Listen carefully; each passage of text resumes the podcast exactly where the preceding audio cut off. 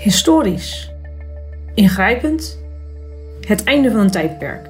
Na ruim tien jaar discussiëren en onderhandelen kunnen we het bijna niet meer nieuw noemen. We hebben het natuurlijk over het pensioenakkoord. Van harde toezeggingen gaan we naar een ambitiecontract, waarbij we afscheid gaan nemen van bekende sturingsmiddelen als dekkingsgraad en vereist eigen vermogen. Nu pensioenuitkeringen niet langer worden gekoppeld aan salaris, maar aan de inleg en het beleggingsresultaat, staat er veel te veranderen. Mijn naam is Yvonne Schreuder en ik heet u van harte welkom bij deze podcastserie van Fonds Nieuws Institutioneel, waarin ik spreek met strategen en riskmanagers. Het resultaat? Een checklist voor het pensioenakkoord met daarin de belangrijkste beleggingsonderwerpen die u niet moet vergeten. In deze editie spreek ik met Wim Barendsen van Achmea Investment Management. Welkom Wim. Leuk om je te mogen verwelkomen als gast in onze podcast. Dankjewel. Voordat we gaan beginnen, zou ik graag een korte blik willen werpen op jouw carrière tot nu toe, zodat we een beeld hebben van jouw expertisegebied als het gaat om de advisering van pensioenfondsen. Ik zie dat je inmiddels een kleine negen jaar bij Achmea Investment Management werkt. En eerder werkte je bij uitvoerder APG en het pensioenfonds ABP. En ik zag daarnaast dat je een achtergrond hebt als financieel journalist. Altijd leuk eh, om een, uh, eigenlijk een, een, collega te treffen, of oud-collega. Uh, kun je iets meer vertellen over je functie als hoofd van de afdeling Investment Strategy en de manier waarop jullie klanten bijstaan in de voorbereiding op het nieuwe pensioenakkoord? Ja, dat, uh, dat wil ik doen. Uh, ik leid uh, dus de afdeling Investment Strategy bij Achmea Investment Management. Die afdeling die is verantwoordelijk voor het ontwikkelen van de generieke bouwstenen waar wij het klantspecifieke advies voor de, van voor de pensioenfondsen uit opbouwen. En dan gaat het om zaken als asset class studies, economische scenario's, uh, verwachte rendementen. Dat soort zaken die, uh, ja, die ontwikkelen wij, die maken wij. En daar gaan onze klantadviseurs, die, ja, die gebruiken dat om, om de verschillende pensioenfondsen die bij ons klant zijn te adviseren. En hoe groot is jouw team, als ik vragen mag? Wij zijn met vijf. Met vijf? Ja. Oké. Okay. Zullen ongetwijfeld ja, drukke en, en bijzondere tijden voor jullie zijn geweest, al sinds het begin van dit jaar. En nu met het akkoord erbij misschien nog wel wat meer. Um, we gaan het in deze podcast gaan we het specifiek hebben over de return portefeuille in het nieuwe contract. Waarbij we uh, dan echt nog wat dieper ingaan op de rol en de invulling van diversificatie bij het behalen van voldoende rendement. Zou je om te beginnen op hoofdlijnen kunnen beschrijven wat de bepalende factoren voor het beleggingsbeleid zijn in het oude, dus ofwel het huidige contract? Ja, dat, dat wil ik doen. Kijk, het oude contract dat focust op uh, pensioentoezeggingen die met een hoge mate van uh, zekerheid uh, beloofd uh, worden aan de deelnemers. En ja, daar moet het beleggingsbeleid op zijn ingericht. Dus enerzijds moet er voldoende rendement worden gehaald om, om die beloftes gestand te kunnen doen. Anderzijds mogen de risico's niet te groot worden, omdat dan die nominale zekerheid die beloofd is aan de deelnemers ja, niet waar wordt gemaakt. Dus in die zin is het beleggingsbeleid een resultante van enerzijds de hoeveelheid uh, pensioen die wordt beloofd, de premie die wordt betaald en de hoeveelheid risico die men uh, wil nemen. Uh, en dat, is, dat wordt in ALM-studies, wordt, dat, wordt die verhouding die wordt, uitgezocht. Er wordt de juiste mix voor gekozen die bij het pensioenfonds past. En daaruit komt dan een risicobudget voor het beleggingsbeleid. En via uh, nou, vooral een effectieve diversificatie van de, uh, van de rendementsportefeuille proberen wij dat risicobudget zo efficiënt mogelijk in te zetten. Ja. En um, ten aanzien van het inzetten van dat risicobudget, en eigenlijk ook het bepalen van dat, uh, van het risicobudget, daarbij zijn we natuurlijk gebonden aan bepaalde regelgevingkaders, om het maar zo te zeggen financieel toetsingskader voor, uh, om, om als voorbeeld maar te noemen. Kun je daar nog iets meer over zeggen in hoeverre uh, dat nu zeg maar, bepalend is voor de invulling van het beleggingsbeleid en waar we mogelijk veranderingen gaan zien? Ja, ja misschien voordat ik, voordat ik wat zeg over de regelgeving zoals die op het moment geldt, is het natuurlijk ook heel belangrijk welke beleggingsfilosofie je hanteert. Uh, als, uh, als fonds. En ja, wij helpen fondsen daarover na te denken. Um, en wat wij steeds richting onze klanten benadrukken is dat de, ja, de toekomst fundamenteel onzeker is. Dat uh, men uh, verwachte rendementen weliswaar moet gebruiken, maar dat men daar toch uh, behoedzaam mee moet zijn, omdat er een grote kans is dat die ja, niet helemaal uitkomen. En, dan voor de, en voordat je het weet, word je daardoor toch zeer kwetsbaar. Dus wij leggen de nadruk op een effectieve diversificatie over verschillende beleggingsomgevingen. Dus in aanleg moet een portefeuille het redelijk doen als de groei sterk naar boven verrast. Maar de, maar de portefeuille moet ook niet helemaal door het ijs zakken als de groei wat tegenvalt. Dat, is, dat, is, dat is het idee. Um, en nou ja, wij zeggen steeds, uh, we zeggen het eigenlijk vaak ook in het Engels naar onze Nederlandse klanten. We zijn, we zijn, uh, we zijn bold with diversification en we zijn humble with forecast. en het uitgangspunt is dus een vergaand gediversifieerde portefeuille. En daar waar we, daar waar we een uh, visie hebben op bepaalde asset classes die, waar we veel convictie in hebben, dan willen we die, nog wel eens wat, die richting nog wel eens wat zwaarder aanzetten in de portefeuille. Maar het uitgangspunt blijft van ja, erken dat de toekomst onzeker is en richt daar ook je beleggingsportefeuille op in. Dus dat is eigenlijk onze, de, de filosofie, de beleggingsfilosofie van Achmea Investment Management. Um, daarnaast heb je natuurlijk uh, inderdaad de officiële regelgeving van het NFTK. En, en die kan soms vrij restrictief zijn als fondsen uh, niet langer over de voldoende vermogen beschikken. Uh, en, en nou ja, dat zijn de, de zogenaamde vrijst eigen vermogen eisen van het NFTK. Um, die, uh, ja, als een fonds met zijn dekkingsgraad ver is weggezakt, dan heeft men soms onvoldoende vermogen om, uh, om in veel vrijheid het beleggingsbeleid te kiezen. En dan komen er allerlei restricties die, uh, ja, waar men toch heel erg op moet letten. en men kan dan soms ook gerestricteerd zijn in het aanpassen van, van het beleggingsbeleid zoals men dat eigenlijk het liefst zou willen doen. Maar ehm, nou ja, dat heb je ook de laatste jaren wel gezien. Dat bijvoorbeeld fondsen met een valutaafdekking uh, soms toch wat terug, een stapje terug wilden zetten. Dus bijvoorbeeld wat minder de dollar afdekken. Maar dat betekende dan wel dat er een, uh, het VEF-budget gebruikt werd voor, om dat af te bouwen. En dat je dan el elders in de portefeuille risico zou moeten afbouwen. Vaak koos men daar dan dus niet voor. Dat type regels uh, ik verwacht dat die uh, minder uh, zullen gelden in het nieuwe systeem. En ja. dat het beleggingsbeleid wat meer op basis van economische afwegingen vorm kan krijgen. Ja, en met dat nieuwe systeem, dan hebben we het uh, specifiek in dit geval over de, ja, de, de nieuwe, het nieuwe contract, zo gezegd. Ja. Uh, en niet zozeer over die doorontwikkelde uh, variant van de wet verbeterde premieregeling, toch?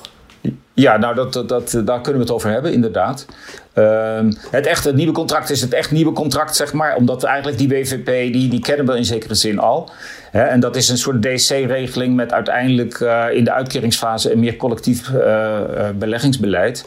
Maar het, het, nieuwe contract is in die zin echt nieuw dat je enerzijds wel een collectief beleggingsbeleid houdt, maar anderzijds dat je onderliggend de deelnemers een, een risico een, uh, een, risico toekent en ook in zekere zin een rendement toekent dat afhankelijk is van, uh, van, hun, van hun leeftijd vooral. En het idee is dat je dan onder, binnen dat de collectieve fonds, onder dat collectief beleggingsbeleid, in zekere zin een life cycle exposure organiseert voor de deelnemers. En uh, het idee is dan dat jongere deelnemers die kunnen meer risico dragen nog. En die hebben ook vooral behoefte aan, aan rendement om hun pensioenvermogen op te bouwen. En die krijgen dus veel exposure naar de, noem het de rendementsportefeuille. En naarmate men ouder wordt en uh, het pensioenkapitaal met meer zekerheden om, om, omkleed wil zien, krijgt men meer, uh, meer exposure naar wat het beschermingsrendement heet. Maar wat we ja, standaard eigenlijk ook de exposure naar de matchingportefeuille noemen. Precies, precies. En die leeftijdsverdeling, hè, daar wil ik straks nog even met je, met je verder op, door, uh, op doorgaan, inderdaad. Nog heel even terug naar uh, dat vereist eigen vermogen, wat in, in zekere opzichten natuurlijk een heel prominente sturingsmaatstaf eigenlijk is in de huidige situatie. Je geeft ook aan, hè, we, we gaan voor het beleggingsbeleid gaan we meer richting eigenlijk een zuivere verbinding met de, ja, met de economie. En, en eigenlijk meer ook richting een uh, reëel rendement, richting reële ambitie. Um, zijn er nog andere dingen die wat jou betreft, um, of waarvan we nu weten dat het gaat veranderen in het nieuwe contract, waarbij we op een andere manier het beleggingsbeleid zullen gaan vormgeven en gaan sturen eventueel? Nou ja, ik denk dat uh, omdat deelnemers die krijgen straks hun uh, individueel pensioenvermogen gerapporteerd op regelmatige ja. basis. Ik kan me voorstellen eens per jaar. En die zullen dan ook uh, willen zien hoe, hoe dat zich ontwikkelt en wat de achterliggende factoren zijn. Dus ik verwacht dat deelnemers meer belangstelling krijgen voor het beleggingsbeleid van hun fonds, omdat ze directer de gevolgen zullen ervaren in het, in het overzicht wat ze jaarlijks krijgen. En nu is er een, is er een dekkingsgraad, dat is voor veel deelnemers natuurlijk wat abstracte grootheid. En, uh, en er zit daar dus daarnaast nog zo'n vermogensbuffer boven. Dus de effect van, van, van volatiliteit op financiële markten en de inhoud van het beleggingsbeleid van het fonds op hun persoonlijke uh, pensioensituatie is op dit moment heel indirect en op lange termijn. En straks, straks wordt die toch wat directer en wat meer op de korte termijn zichtbaar. En ik verwacht wel dat deelnemers daardoor meer uh, interesse krijgen, krijgen voor het beleggingsbeleid van het fonds. En ik denk dus ook dat fondsen uh, ja, genoodzaakt zullen zijn om nog meer aandacht aan, uh, nou ja, aan de onderbouwing, de uitleg, et cetera, van dat beleggingsbeleid te geven. Om, ja, om deelnemers tegemoet te komen in hun informatiebehoeften. Ja, ja, want in die informatiebehoefte voorzie je inderdaad een toenemende interesse in eigenlijk gewoon de vraag: ja, hoe, hoe hebben die pensioenbeleggingen nou eigenlijk gedaan? Ja, en waarom uh, heeft mijn fonds dit, dit, deze beleggingsportefeuille en niet een andere? Dus dat, dat verhaal zal goed gebracht moeten worden. Ja, ja, ja, inderdaad.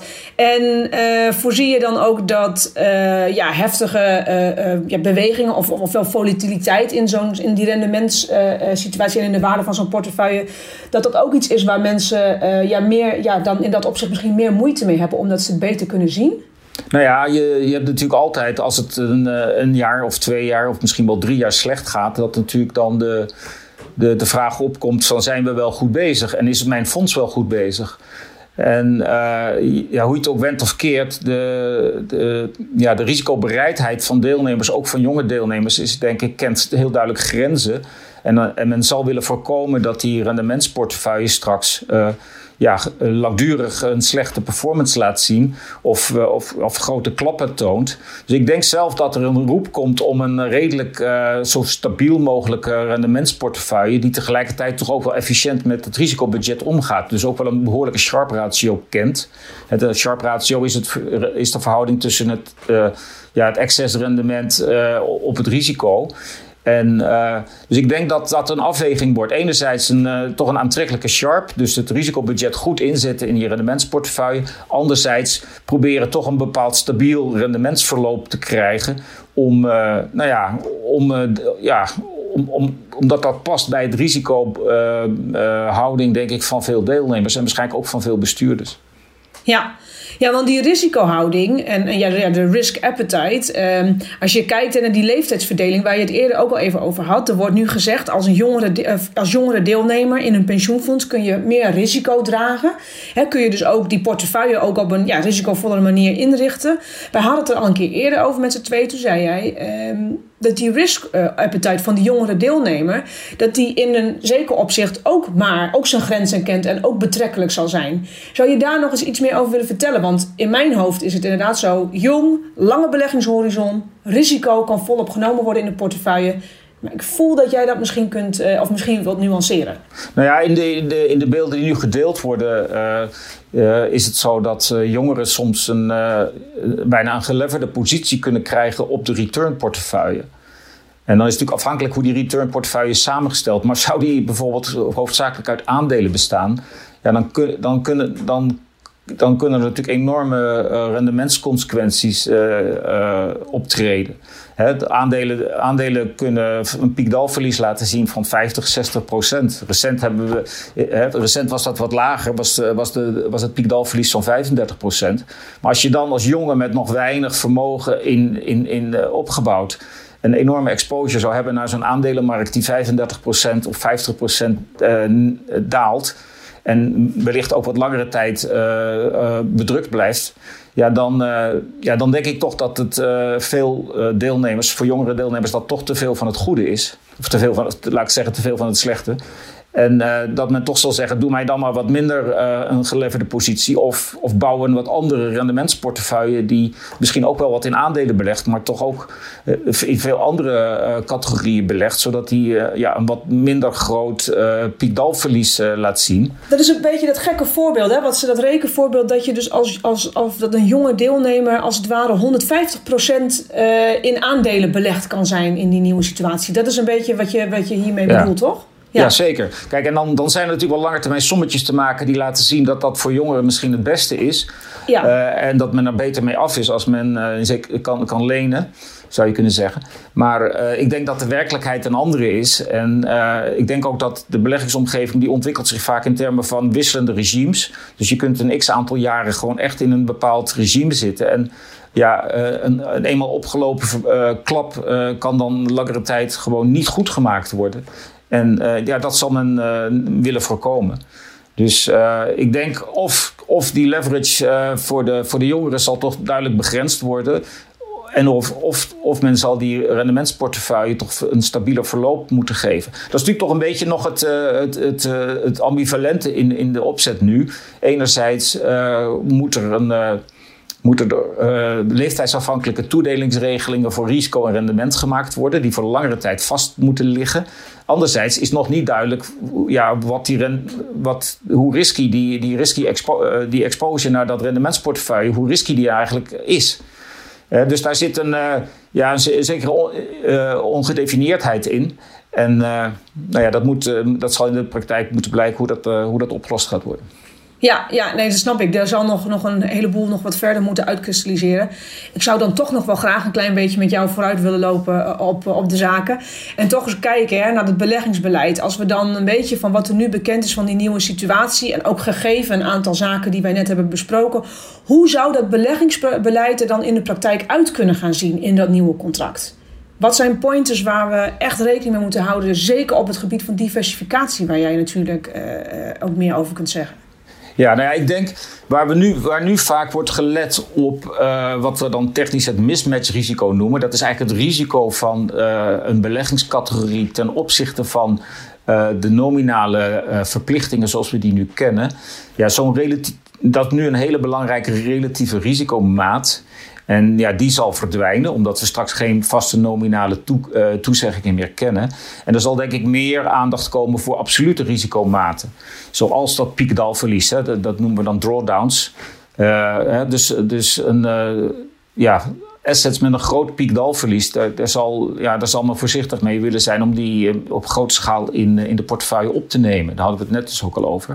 En ook de hersteltijd van beleggingen, dat zal ook een factor zijn. je, je, ziet natuurlijk toch dat nogal wat fixed income categorieën... die kunnen wel een redelijke klap soms krijgen van, van een 20 of 30 procent omlaag. Ja. Uh, maar dat herstel, uh, dat doorgaans gaat dat vrij snel weer uh, na zo'n klap. Omdat nee, er wordt dan weer belegd tegen hogere spreads. En zo'n index, index herstelt zich dan redelijk snel.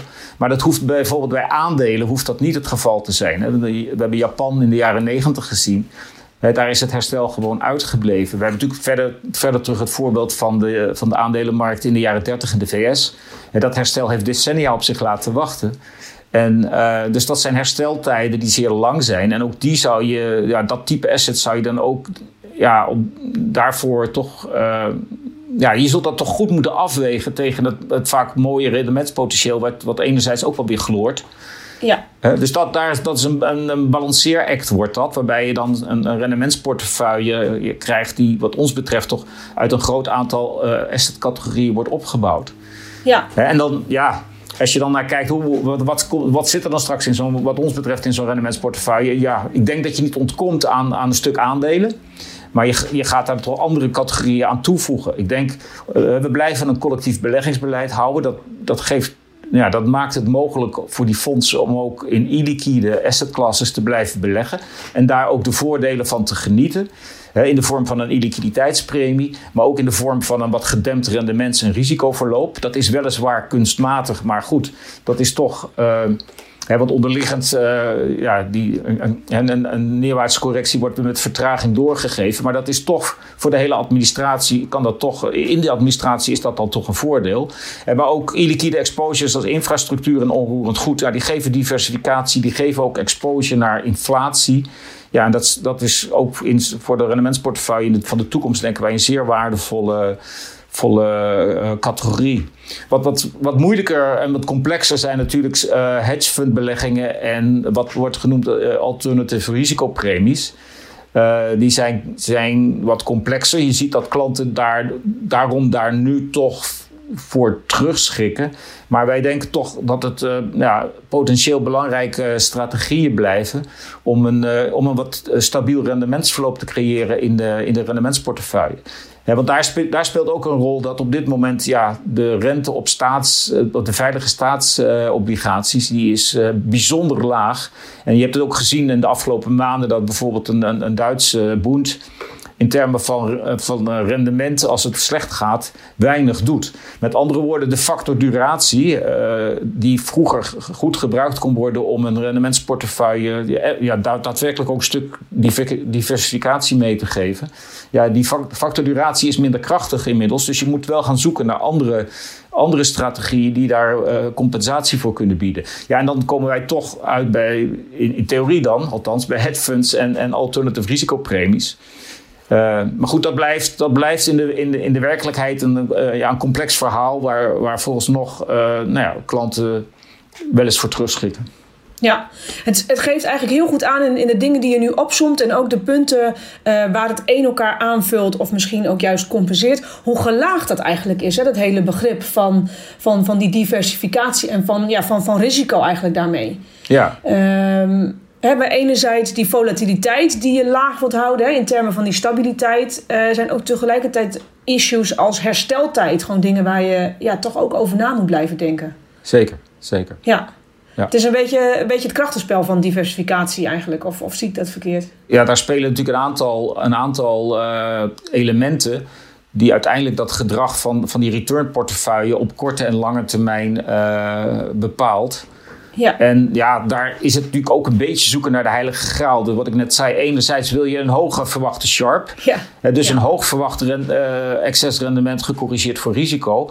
Anderzijds wil je ook, als je verwachting niet uitkomt, wil je ook dat de portefeuille het redelijk tot goed doet. Ja. ja en nou ja, wij, wij, wij leggen zeker op dat laatste ook een uh, grote nadruk. En... Uh, maar het is dus voortdurend balanceren tussen enerzijds uh, ja, efficiëntie in termen van rendement risico en anderzijds stabiliteit over de mogelijke beleggingsregimes die zich in de nabije en verdere toekomst uh, voltrekken. Ja, ja, nee, snap ik. Helemaal in het begin van ons gesprek, toen had je het ook over de, de filosofie hè, ten aanzien van, uh, van je, ja, je risicohouding en de manier waarop je wilt beleggen. En dan gaf je ook uiting aan hoe jullie daarnaar kijken. Komt dat daarmee nog te veranderen, zeg maar, richting dat nieuwe contract? Of staat dat eigenlijk gewoon als... Nee, precies, het staat nee, als... Dat, dat is in, de, in de kern uh, is dat onze visie op hoe je, hoe je met een uh, risicobudget uh, moet omgaan bij, bij het genereren van rendementen. En dat blijft in het nieuwe contract eigenlijk hetzelfde als in het oude contract. Ja. je, uiteindelijk heb je het dan over risicodiversificatie. En dat is eigenlijk de kern van, van verstandig beleggen. Is dat je goed uh, je risico's diversificeert. En wel natuurlijk rekening houdt met, uh, met je vereist rendement. dat ook zeker. Maar ja, dat is de kern van het vak. Ja, ja, nou, dat is ook, ook leuk om voor de verandering eens te horen over iets wat um, ongeacht het, het huidige versus het nieuwe contract hetzelfde gaat blijven. Want er komt een heleboel af op, op pensioenfondsen en pensioenfondsbestuurders en ook hun uitvoerders. Voor ons is dat mooi, want dan valt er veel te bespreken in, in de podcastserie waar we op dit moment mee bezig zijn. Overigens zijn uh, de af, alle afleveringen van deze serie en ook alle andere series voor luisteraars te vinden op de website fondsnieuws.nl. ook op Spotify en ook via de podcast-app van Apple. Daar kunt u zich overigens ook abonneren. U ontvangt een automatisch seintje wanneer er een nieuwe podcast klaar staat. Dat is wel zo handig. Ik heb aan jou nog een laatste vraag, Wim. Hoe gaan jullie om met het spanningsveld? Van enerzijds de business as usual, maar anderzijds ook de voorbereidingen naar dat nieuwe akkoord toe. Ja, nou ja, we zijn met investment management wel wat gewend als het gaat om het combineren van wat wij dan noemen run- en change activiteiten. En dus enerzijds gewoon de, dagelijkse operaties waarmee we klanten ja, helpen hun beleggingsbeleid te implementeren. En ook de, de, de reguliere advieslijnen die we daarin in, bewandelen. -hmm. daarnaast ja, zijn we ook al jaren bezig te innoveren. Zowel op vlak van meer het normale beleggingsbeleid als ook het, bijvoorbeeld het ESG-beleid. Uh, en daar hebben we een, ja, aparte kanalen voor, uh, intern, die, uh, waar we onderzoek doen, die dan breed worden besproken binnen het bedrijf en uiteindelijk dan het groene licht krijgen, mede namens de directie in ons, in ons investmentcomité. En dat werkt, dat werkt heel goed. Uh, het is natuurlijk duidelijk dat het nieuwe contract op een aantal onderdelen nog niet, niet helemaal ingevuld is. Nee. dus dat je wat dat betreft ook nog wat slagen om de arm moet houden. Maar we zijn inmiddels toch wel intensief aan het nadenken over ja, wat nou de implicaties zijn van het, van het nieuwe contract. Ten eerste ja, op de verhouding matching, eh, de, de inrichting van de matching portefeuille, de eventuele verhouding matching en return en daarna dan ook wel weer op de return portefeuille. Hè. Want nogmaals, ja, ik denk ook dat waar, waar, waar we uh, het oude contract draaide om nominale zekerheid en wel de ambitie uh, had om, om te willen indexeren, iets wat lange tijd uh, ja, niet mogelijk is geweest voor veel fondsen, denk ik wel dat in het nieuwe contract ook ja, toch de ambitie wel is om, om, om, om, om de nominale rechten ook van jongeren toch te laten meegroeien met inflatie. En dus een van de innovaties, denk ik, ook in het beleggingsbeleid zal toch worden de grotere nadruk op het reëel rendement. Uh, en hoe gaan, we dat, uh, hoe gaan we dat vormgeven? Dus ja, dat is een uitdagende uh, job. En in die zin vind ik het, ben ik wel blij dat het akkoord er nu is. Het heeft natuurlijk lang geduurd. En, en, en lange tijd is het beleggingsbeleid van veel fondsen een beetje, uh, ja, heeft dat erg in de tang gezeten van, uh, van het, ja, de vereisten die, die het NFTK stelt en begrijpelijk stelde vanuit, vanuit de optiek van, van de doelstelling van, van een zeker nominaal pensioen. Maar nu we naar een uh, ja, toch wat meer beleggings, potentieel wat meer beleggingsvrijheid krijgen, de fondsen, is dat ook voor ons als beleggingsstrategen een, ja, een boeiende uitdaging waar we, ja, waar we de komende tijd denk ik onze onderhanden vol aan krijgen. Ja, ja, dat, ik denk dat we dat wel met enige zekerheid uh, kunnen stellen. Uh, bedankt Wim, want je hebt echt een hele hoop interessante inzichten verschaft. Ook over, over ja, diversificatie en de manier waarop jullie daar invulling aan, aan zullen blijven geven eigenlijk in die beleggingsportefeuilles. Ehm, u bedankt voor het luisteren. Laat u in de recensies weten wat u van de podcast vindt. via redactie.fondsnieuws.nl kunt u ook ons bereiken met vragen, opmerkingen of suggesties. Vinden we erg interessant en leuk om te horen. Voor nu, tot een volgende keer.